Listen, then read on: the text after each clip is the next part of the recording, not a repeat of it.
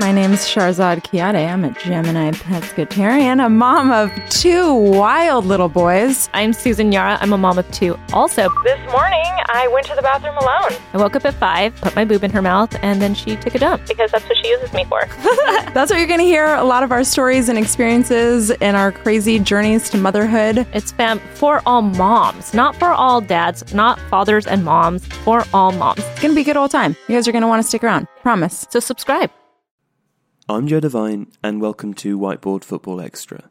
Today, I'm joined by Alex Stewart to talk about the evolution of international football tactics at the 1994 and 1998 World Cups. We also discuss whether or not Alex is a hipster for thinking that Johan Cruyff is the greatest ever. Thanks for downloading, and I hope you enjoy the podcast.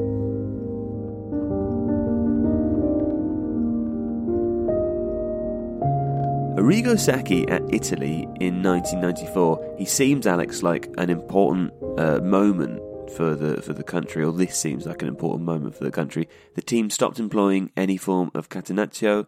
Um, this was for the f- first time in years, from what I gather, uh, and they, I think, they created what what you're describing as the first, um, or you know, one of the first examples of proper pressing football on the international stage. So quite a uh, important time for Italy. Yes, um, Italy were sort of shackled really to to forms of Catenaccio. Um, really, since uh, you know Herrera had such great success with it at Inter Milan, and some of those Inter players that were crucial to what he was doing were also, you know, particularly Facchetti, were the backbone of the Italian side.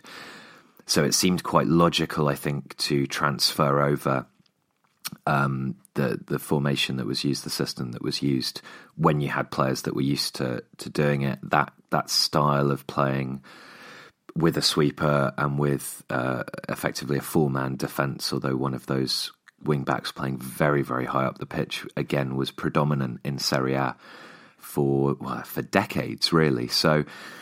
It did take quite a significant break to pull the Italian side away from that, and um, I think the interesting thing about Sacchi as a, as a coach is that he he didn't play professional football uh, at all. Um, he, in fact, there was a joke that that Berlusconi, who employed him at AC Milan, was almost certainly a better footballer than he was, despite Berlusconi being a businessman, because Berlusconi had actually played non-league to a reasonably high standard. But Sacchi came in and he had all of these ideas. He'd sort of studied football. He'd looked at how teams in Eastern Europe were playing with uh, with a four four two. He looked at pressing. He looked at controlling space. He took ideas from Total Football. He took ideas from Lobanovsky. Um, and he really revolutionised the way that Italian football was played, and that's why he had such great success with AC Milan. So moving him across to the Italian national side um, was, without question, a kind of a logical move. Interestingly, he didn't really kind of recapture those levels of success after uh, 1994. Um, he kind of his his club career sort of dwindled off, and I think that that's part of what you see with football tactics generally, which is that somebody can come in, make a pretty seismic change in the way that his team is playing, uh, achieve great success with that. But as people start to work it out and people start to find ways of countering it, Or emulating it, even. or emulating it and, and then getting a, a you know sort of that nullification of two sides that are set up similarly, then you know you need to find ways of thinking around that and and maybe people who are quite so revolutionary um, struggle to think beyond that um, a little bit. So What I find fascinating about about Sacchi is that, um, as you just said, he wasn't a footballer, and that he's an example of, of someone who, in some ways, as you say, we could maybe even stretch to use the word revolutionise certain uh, uh, certain aspects of of tactics um, from a totally objective point of view. Now that interests me because I think there's often some thought to um, where a manager played during their career in terms of position on the pitch and how that might affect them. I mean, I remember talking uh, on a podcast with someone about uh, Slaven Bilic and when he took over at, at West Ham and how um, the fact that he was a defender might shape the way that he you know views the game or his perspective or how he how he decides to uh, manage his team as a manager. And I find it fascinating uh, that uh, Sacchi didn't didn't play at all. I wonder if that actually, in some ways, was maybe even a benefit or gave him a uh, even more objective point of view and not you know c- coming coming to football um, without being. I don't know, without his view sort of being sidelined in, in, in, in any way beforehand. I think there's certainly something to that. I mean, there's there's definitely two challenges. I think for a, a manager, the first would be, you know, how am I going to play? What system am, am I going to use? What tactics am I going to use? And exposure to that sort of thinking as a professional would probably be helpful. Um, I think the other great issue is how do you convince your players Yeah. um, to listen to you? And and Sacchi came up through the ranks. He started off as a youth coach. Um, I think at Palermo, he you know he kind of worked his way up through various uh, different rungs of the ladder. So so he kind of proved himself as a as a coach lower down the leagues rather than proving himself as a footballer higher up. So he had he had some credibility by the time he arrived at AC Milan, even though it was kind of a shock appointment. Um, his his line on it was that in order to be a jockey, you don't need to first have been a horse, which I think is is quite a neat way of putting it. And and in some ways, I guess as well, he he sort of paved the way, certainly in sort of top European football for people like you know you could look at Arsene Wenger, you could look at Jose Mourinho, people who've not had prolific or successful careers uh, as players. Although you know the counterweight to that is that for every one of those you've got a Pep Guardiola or a Johan Cruyff, people who do successfully make the transition from from being a really a really excellent player, um, and in those instances often quite a cerebral player um, to to being a good manager. Well, we're going to come back to Johan Cruyff later because someone has called you a hipster, Alex, which I um, absolutely agree with. But we'll get to that in the comments section. Uh, next, the next uh, question on my list um, is referring to that Arrigo Sacchi side. Still, Italy stopped playing with a sweeper, um, and I wonder what exactly the benefit of that was. I suppose the major benefit is a relative one.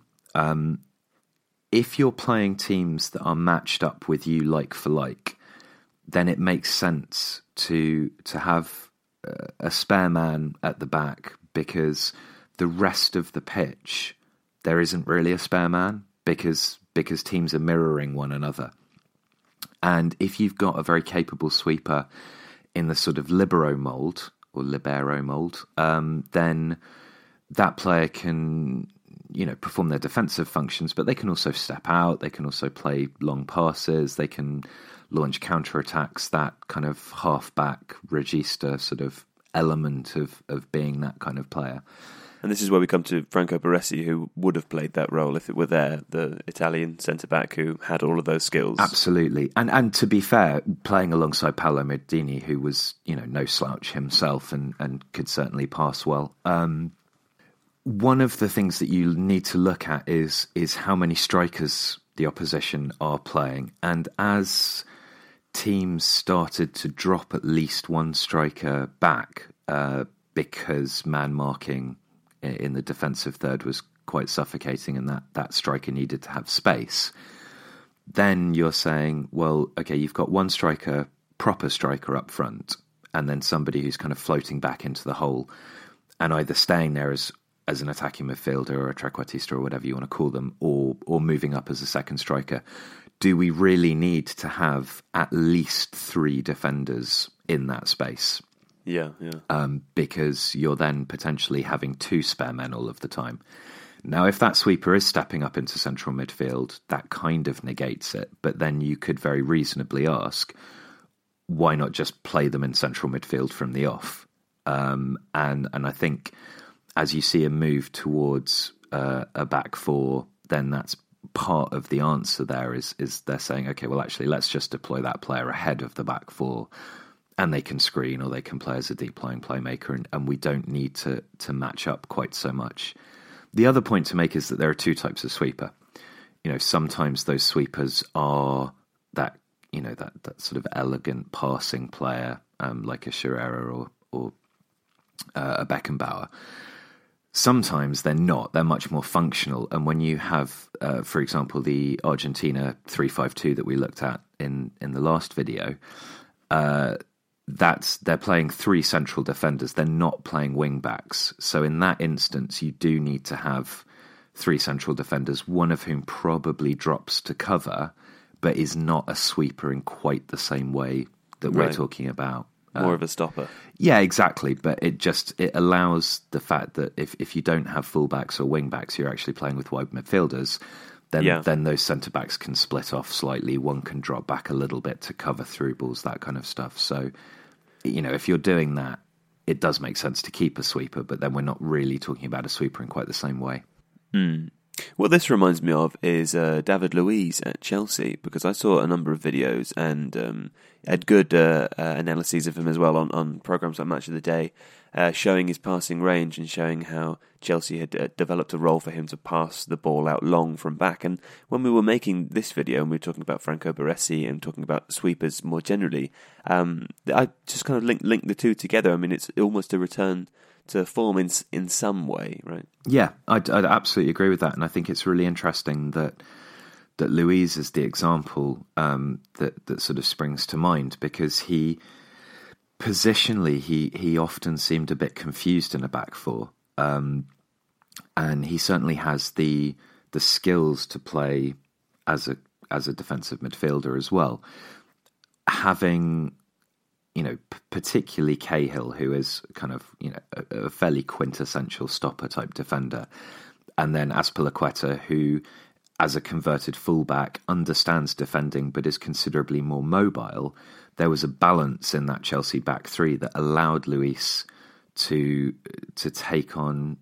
I wouldn't say an attacking role, certainly, but but a counter attacking role. Um, Yeah, yeah. and it's interesting actually that the the next by the numbers video um, that we've got coming out in in a week or so's time looks at counter attacks, and Chelsea scored the most counter attacking goals, had the most counter attacking shots, and and I do think the way that team was set up, partly right from the back with Luiz uh, and and his long passing ability was key to the way that Chelsea looked to break quickly.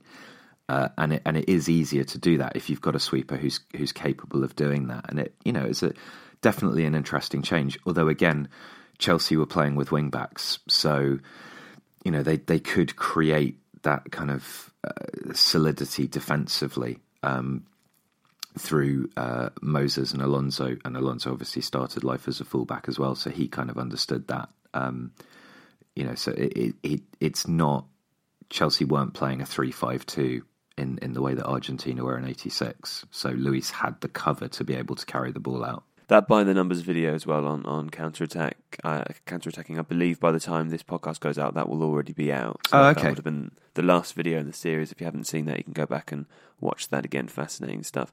Uh, the next question on my list, Alex, is. Uh, to say that we've reached the stage now where football is no longer so unrecognisable from the modern game. Oh joy! Uh, and at one point during the video, you even note that the Brazil side, I think it was the dropping off of, of Mauro Silva in a sort of, I assume you meant a kind of Eric Dier role, but you note the similarities between the Brazil side of 94 and the Tottenham side of 2017, a fact that I think most Arsenal fans would find amusing. Yeah, I suppose it is in a way. Look, I think um, I think what exactly what I was thinking of there is the the Eric Dier Victor Wanyama uh, thing, and Southampton did it uh, when Pochettino was there as well. It's the idea of having a screening, actually often quite a tall screening defensive midfielder who can drop back and effectively play as uh, kind of almost an advanced centre back, centre half, even in front of the two to protect when the wing backs are pushing forwards. Um, and watching how that Brazil side played, which you know, obviously when I'm when I'm doing these videos, I, I sit down and I watch the old games, um, which is great fun actually. Um, I kind of saw that and thought, oh, actually that that does look very familiar. And I think as you know, the the, the use of the use of fullbacks or wingbacks is one of the features that I think does have a certain echo with with football now. Um, you know, having players who get so advanced that, that they could almost be seen as anywhere from a winger right the way back to a fullback, you know, particularly yeah, yeah. if you're looking at how the Brazilians played. And so it's quite natural that if you're asking your wide defensive players to push up in that way, that somebody's going to drop back and cover. Um, and it, you know, it's it's no surprise to me really that that was an idea that was employed by Brazil in '94 and continues to be used. Let's move on to 1998 now, uh, because France became the, the fifth team to win the World Cup on home soil. How how do we quantify for this? And, and I mean, why is uh, the home advantage so staggering? Clearly, in international football, I mean, it's happened five. Has it happened? Not since France, has it? Um, not since France. I no. It might have happened in the Euros. Yeah, we don't. We're not talking about the Euros, though, are we? We don't. We don't know. But anyway, well, Den- Den- Denmark in '92 that hmm. happened. Mm. So that was, you know, that, yeah. that was a surprise result.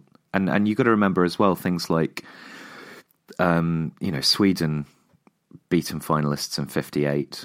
Um, you know, yeah. you do you do get. Other, it's not just winners who benefit. Um, why is it so staggering? I it's really hard to say. I mean, you can look at so take Argentina from that list. Well, that's that's the more obvious one. yeah, that's one of the ones where you know home advantage wasn't simply translated onto the pitch. You know, there's mm-hmm. refereeing decisions and bribery and intimidation. Um, okay.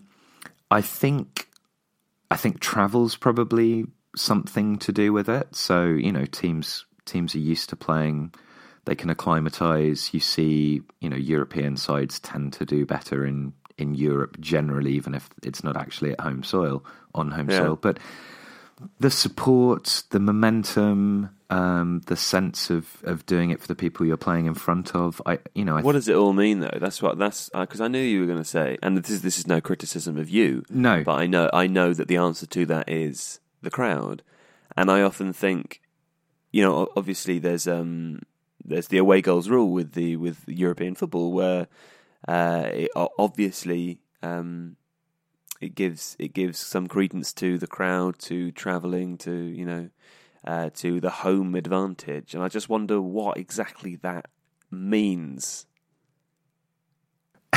what exactly it means in what way? I mean, okay, you're in you're in stadium in front of your fans. Yeah. Okay, and there's ninety percent your fans, 10% the other people's fans. Personally speaking, I often find that I struggle uh, under pressure in front of groups of people that I know, sometimes more than in front of groups of people that I don't know, whether they're supportive or not. And I'm just one example of a complicated psychological human being, Alex Stewart. So, what I'm asking you is how we can say that being in front of your fans makes you better or more likely to win at a football game? What what is home advantage? I know I'm, oh, I mean, picking it, picking it apart to the molecular level. I think I think it we've doesn't moved, make sense to me. Yeah, we've moved into psychology and potentially even philosophy at this point, rather than football tactics. I mean, I, I you know I I don't know is the honest answer. I've never played football in front of a large crowd of people, particularly. Um, mm. Mm. So I think the closest I've got to that was a five-a-side tournament hosted at Dulwich Hamlets ground, right? Which yeah. which was exciting, but you know I wouldn't say that there was particularly a massive support for Pickles Were FC's five-a-side team. I wasn't nervous. No, no, no. Um, I had such low expectations of myself that nerves don't really come into it. Also, you are a goalkeeper. We should point out that's correct. Yes. So, so there's not much to be nervous about because you don't have to actually do a lot. No, and and generally speaking, you can find somebody else to blame if something goes wrong. Um, yes. So that's always helpful. Well, let's move on then. You, you clearly can't answer my question about home advantage. I, I, which is I can't really. I'm sorry. Quite disappointing. Uh, I think you'll be able to answer this one though. France played with a Christmas tree formation in '98. One of my favourites. It's the first time we've come across uh, this style recently in our historical videos, or certainly in the World Cup campaign. Can you talk us through the the, the, the positives and the negatives of, of that formation? Yes. So the positives would be that large, well, largely the most positive thing is why the formation was created in the first instance, which was to have Zinedine Zidane as a focal point in the 10 role, um, and yet mitigate for the fact that Zidane while clearly an absolute genius with the football at his feet in an attacking sense, did bugger all defensively and wasn't very quick. So you need to accommodate him while at the same time maintaining a defensive solidity. So the first point is to string those three midfielders across the pitch, and they're not, you know, Petit, Karembeu, and and Deschamps were not clogging midfielders. You know, they weren't they weren't people who just ran around and and hit other people, and that was all they did. Um, as as you can see from that final goal um, in in the final, where Petit, you know, runs beats his man, lovely little finish. You know, he was he was clearly a class player. And Karembeu had a great range of passing. Deschamps was probably the closest to being an out and out defensive midfielder.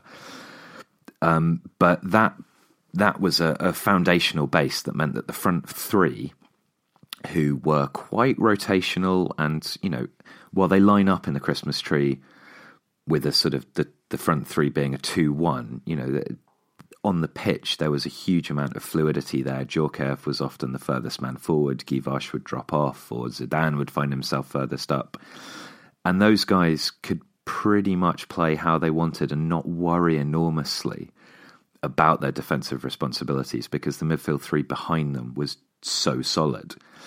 Um, the major issue with it, which is the major issue with, with many formations, is width. A lot of attacking chances, anybody who's played Football Manager 17 will tell you this, a lot of chances will come from down the wings. And in any formation with a narrow midfield, you're relying on your fullbacks being able to get forward uh, to provide those opportunities. That's not just necessarily in terms of the fullback being the one who delivers the cross, but if the fullbacks aren't out there to support, even if you've got you know one of your front three drifting out wide to provide those crossing opportunities, they will need assistance.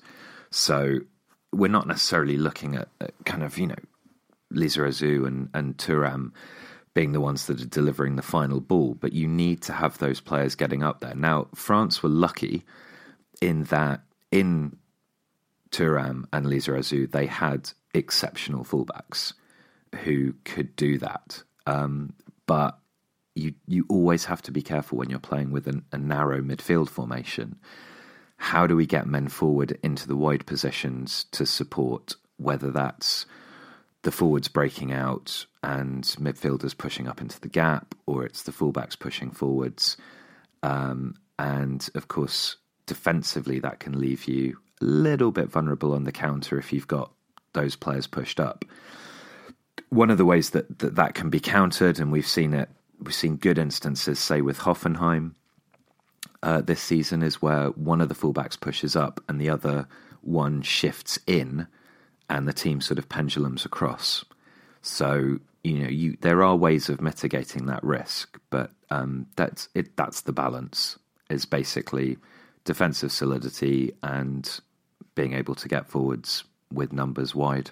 And that France team, they beat Brazil three 0 in the final. Um, and it sounds like this. This I think I did watch this game, but I was still quite young, and I don't. I don't quite remember it. I think 2002 was the first World Cup that I really remember, you know, watching and participating in. So, I, I mean, to me, 3 0 sounds like a, a conclusive result um, against, as well, a team we should remember who won the World Cup tournaments, both of them either side of this one. Um, so, you know, Brazil were obviously a fantastic team at this time. How convincing was that game? Um, I mean, it's interesting. You you look at that final goal, the Petit goal, and and moments before, um, hits the bar and then Rivaldo has a, a shot forced wide for a corner. So even at 2 0 with, you know, seconds to go, Brazil were still pushing. I think it's it's not it's not as one sided as it might appear. You've also got to remember this is the final where Ronaldo had uh, it's it's all very murky, isn't it? But he had a fit uh, on the afternoon of the final and there was a lot of debate about would he play and if he did play would he start and then there was a suggestion that that possibly Brazil had almost been forced into to picking him because of, of sponsorship and media interest and, and so on. So he wasn't at his best. Um, and, you know, particularly if you look at, at 2002, you know, Ronaldo carried Brazil to a great yeah. extent. So if, if they'd had a fully fit Ronaldo who hadn't had those issues beforehand, would the score have been what it was? I don't know. You know, Zidane's first two goals were, were poor Brazilian marking. Um, I, I think a, a, you know a three 0 scoreline certainly has a gloss on it, but the, this was not a bad Brazilian side by any stretch of the imagination. Um, but but France were a great team. France were the best team in the tournament. So the fact that they won it is absolutely fair. It's whether the margin of victory quite reflects uh, the one sidedness of the final. I'm not entirely sure of that. Okay, let's uh, go over to a couple of user comments. Now, Gordon, uh, Gordon did have a surname, but I did not write it down, so apologies, Gordon. Uh, Gordon asks uh, why. Well, Gordon says this, Alex. Why did you not mention the Croatian squad of the 1998 World Cup? Uh, it was our first ever World Cup, so I assume Gordon is from Croatia. Uh, and we finished third. You should really improve this series uh, by not just making it about World Cup winners and famous players and managers, uh, that you already mentioned in previous videos. I mean, firstly, I think I would just uh, take a moment to say um, that inevitably people will be left disappointed by players or teams that we leave out. Uh, but if you are watching a seven-minute video uh, on, uh, you know, one or two tournaments, or even in some cases in the past, Alex has had to write scripts that uh, cross three different tournaments um, in the history of evolving tactics. Uh, that has taken a very, very, very long time to write and to create um, into a video. And obviously, we don't have time to fit anyone in, or fit everyone in, I should say. Um, also, the other thing I would mention is that uh, there's a video going out. Uh, oh, they will already be out by the time this podcast is out, but there's another video. We're doing two per week on each era. So Alex is this week, for example, looking at 1994 to 1998. Uh, and then Paul Ansorge uh, picks one tournament and writes the story of that as well. So often, if we don't mention something in one, it is mentioned in the other. Please do check, um, not necessarily before you comment, but just remember that there's there's a few there's a few uh, different pieces of content going out all in the same week. Uh, but with that said, Alex, I wonder uh, if you want to you know say a word on the Croatian squad, or if you'd like to um, give a reason beyond any of the others that, that, that they weren't mentioned. Um, I mean, the, the Croatian squad was was interesting, um, and I think I mean, to answer the point briefly, Croatia played with a sort of 3-5-2, 5-3-2. Davor Suker. Yes, the interesting point, I suppose, about Croatia was Igor Tudor, um, who did actually play as a defensive midfielder. Sometimes ended up, I think, playing at Juventus for quite a period. Was was a sort of sweeper there, um, and they had an unusually creative midfield. Um, so Zvonimir Boban, who was a wonderful player who was at AC Milan for a long time, uh, and Asanovic. Um, and that, that midfield didn't really play with a holding player at all. So the onus was on whether it was um, whether it was Tudor or it was uh, Dario Simic or Igor Stimac to to kind of push forwards and, and add some tackling solidity to the midfield. Um, look, I would love to be able to write to the depth uh, that some of these World Cups merit. Uh, the videos would be half an hour long on each World Cup. Um, it's just not possible to cover everything um, to that degree of detail. I think in terms of the earlier World Cups as well, uh, it's it's difficult to research ones where there isn't television footage of any great length. It's quite hard to get a feel for how teams played. Um, obviously, that becomes less of an issue as as you move further forwards in history, and by this time, obviously, all games are, pretty much available on the internet. But at the same time, you've then got an issue where all games are available on the internet, so I could sit there and watch every single one and find fascinating things to say about you know the Argentine side of 1998 or whatever. But it's you you just can't. You you have to you have to limit yourself to trying to get an overview of the the trends that occurred. And I think as the series has gone on, one of the things that's that's become apparent is that there are interesting things, for example, about the way that Brazil changed their tactics quite significantly over the course of, of consecutive World Cups, and yet always end up, you know, doing quite well.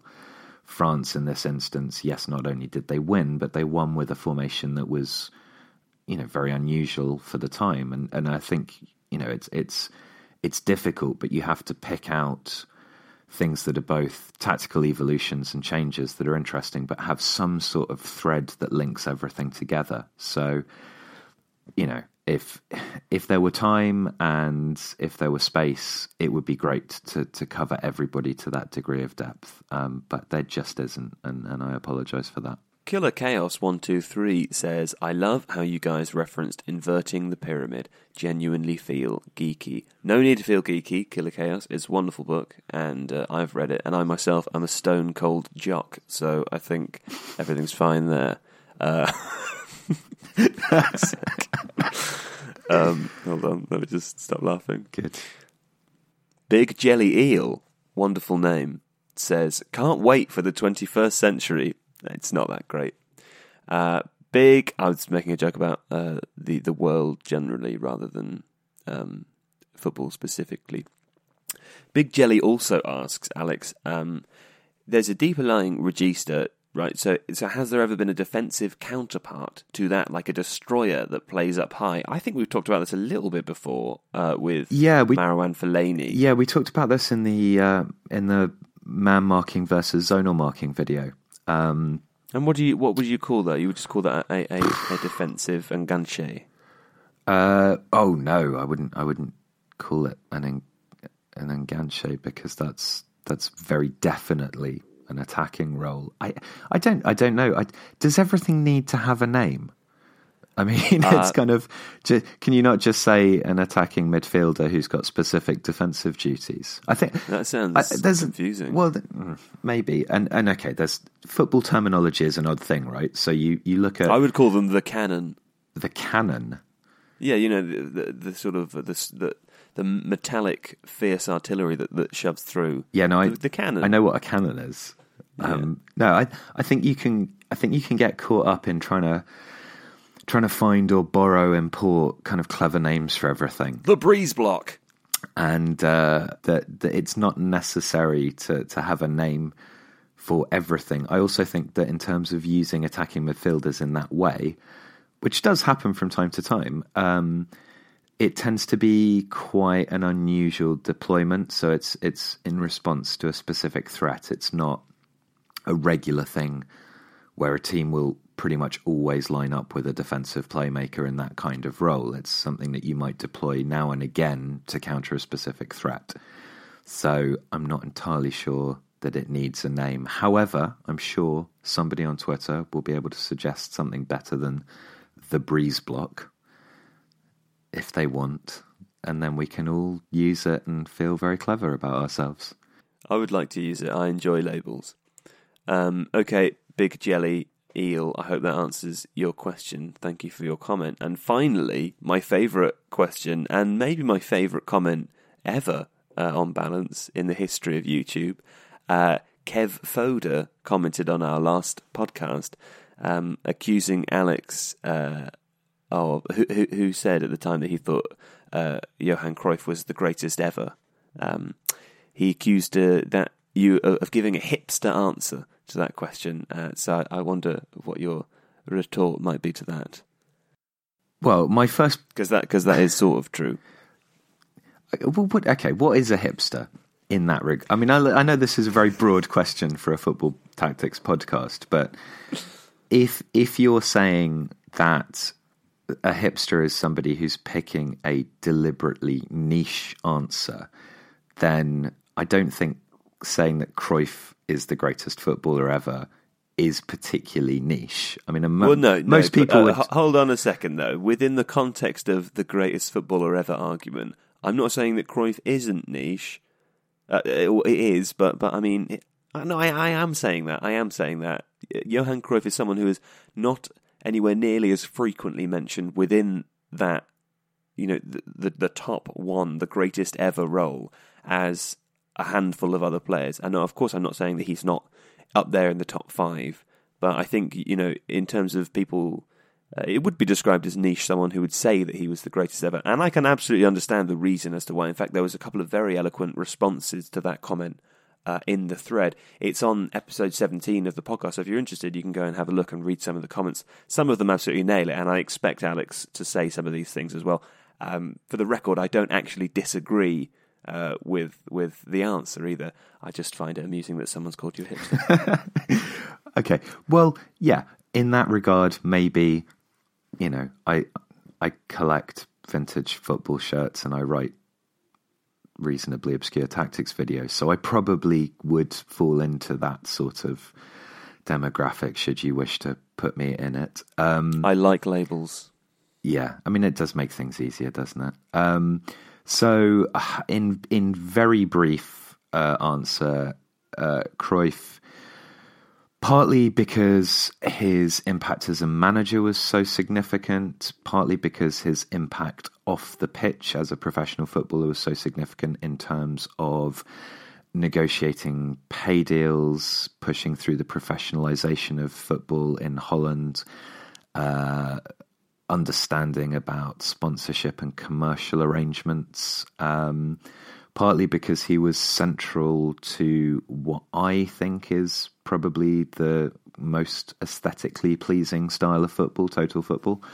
Um, and when I say central, I don't mean simply that as a player his skills made it work, but that he he kind of helped come up with it uh, in conversation with people like Rinus Michels and, and Kovacs, and they, you know, it was it was a genesis of of a number of players working together to come up with that style. So he wasn't just told, right, you do this thing and then it'll all work. You know, there were discussions there, and and Ajax was was a collaborative club in that way, and he was very important to that, which is, I think, why he transitioned so successfully into being a manager.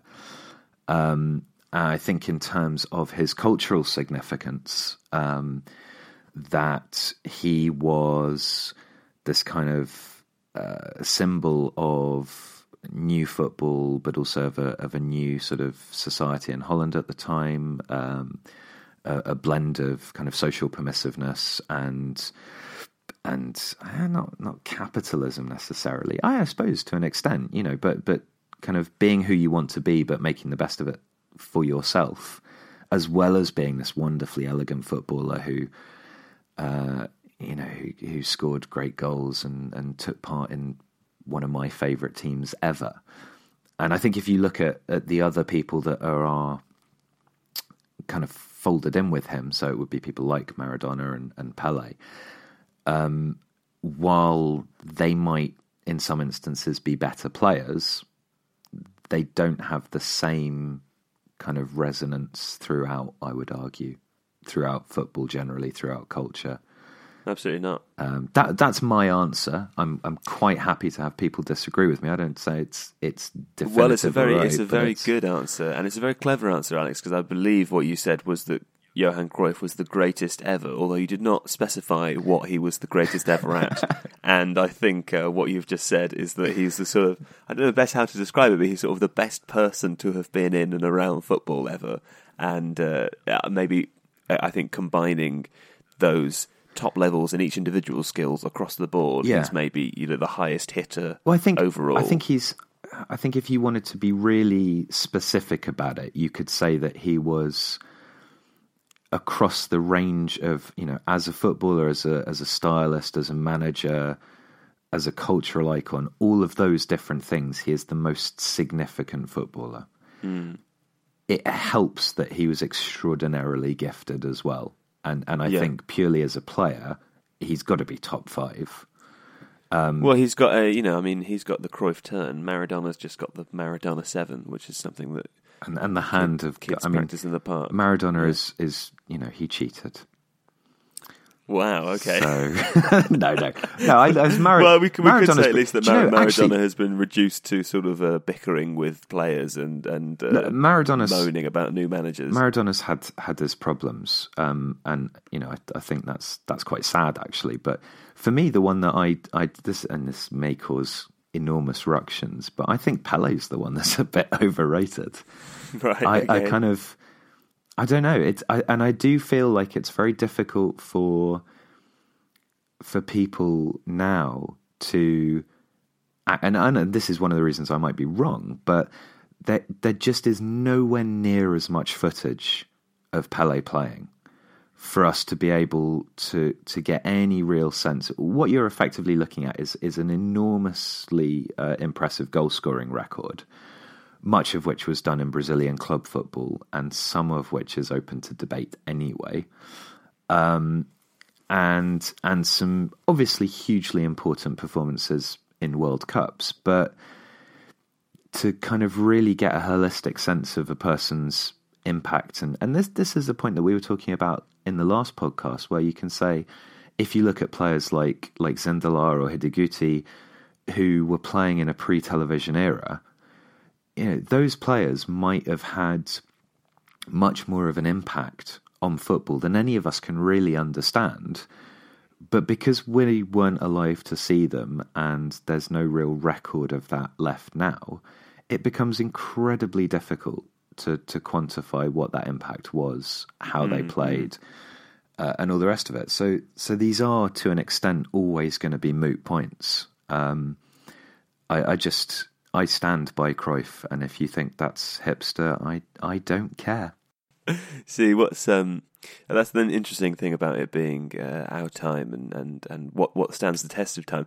Uh, for me, what is culturally relevant about Diego Maradona is that uh, an actor plays him in the film Youth that I watched recently. I'm not sure if you've seen that film. I've I've not no. It's a Paolo Sorrentino film. Uh, it's not very good. Like, eh, well, it's okay. I don't know. I don't want to talk it down. But my favourite thing about it was that uh, this Diego Maradona character pops up. It's all set in a uh, very very expensive hotel kind of slash OAP resort in Switzerland, and uh, Michael Caine and Harvey Keitel are kind of old friends who are both you know spending s- six months of their year in this place, uh, and neither of the you know the the joke all the way throughout the film is. How much have you urinated today? Oh, three drops for me. You know, it's for an old crowd, Alex. But uh, this Diego Maradona character uh, appears, and he's just this morbidly obese man who has to use an oxygen tank whenever he's like getting in and out of a chair and he's sort of like floating in all the pools but he's still you know his wife is is uh, Miss Universe or something. And there's this amazing scene um and I don't know how this this actor is doing it but he he's he's doing kick ups like really high in the air and about 10 of them in a row and the shot is just a very silent shot of him doing this. And he again is morbidly obese and he's he can't really get kick his leg up but he can kind of tuck it in and hit he's, so he's hitting the ball with the, with his ankle. It's quite astonishing but um it did it took me about half an hour of the film to realize it was supposed to be him. But, uh, it's it's worth it's worth watching. The film's not brilliant but it is it is an interesting it's an interesting movie. So if you want to uh, get a sneak peek of what is uh, Paolo Sorrentino's prediction either for an alternate universe of Diego Maradona or potentially Diego Maradona's uh, immediate future, do watch the film Youth. I have overrun and I must leave now, but uh, thanks very much for, for joining us, Alex, and we'll chat to you again in a couple of weeks for the final podcast of the World Cup campaign. I look forward to it, Joe. Take care, mate.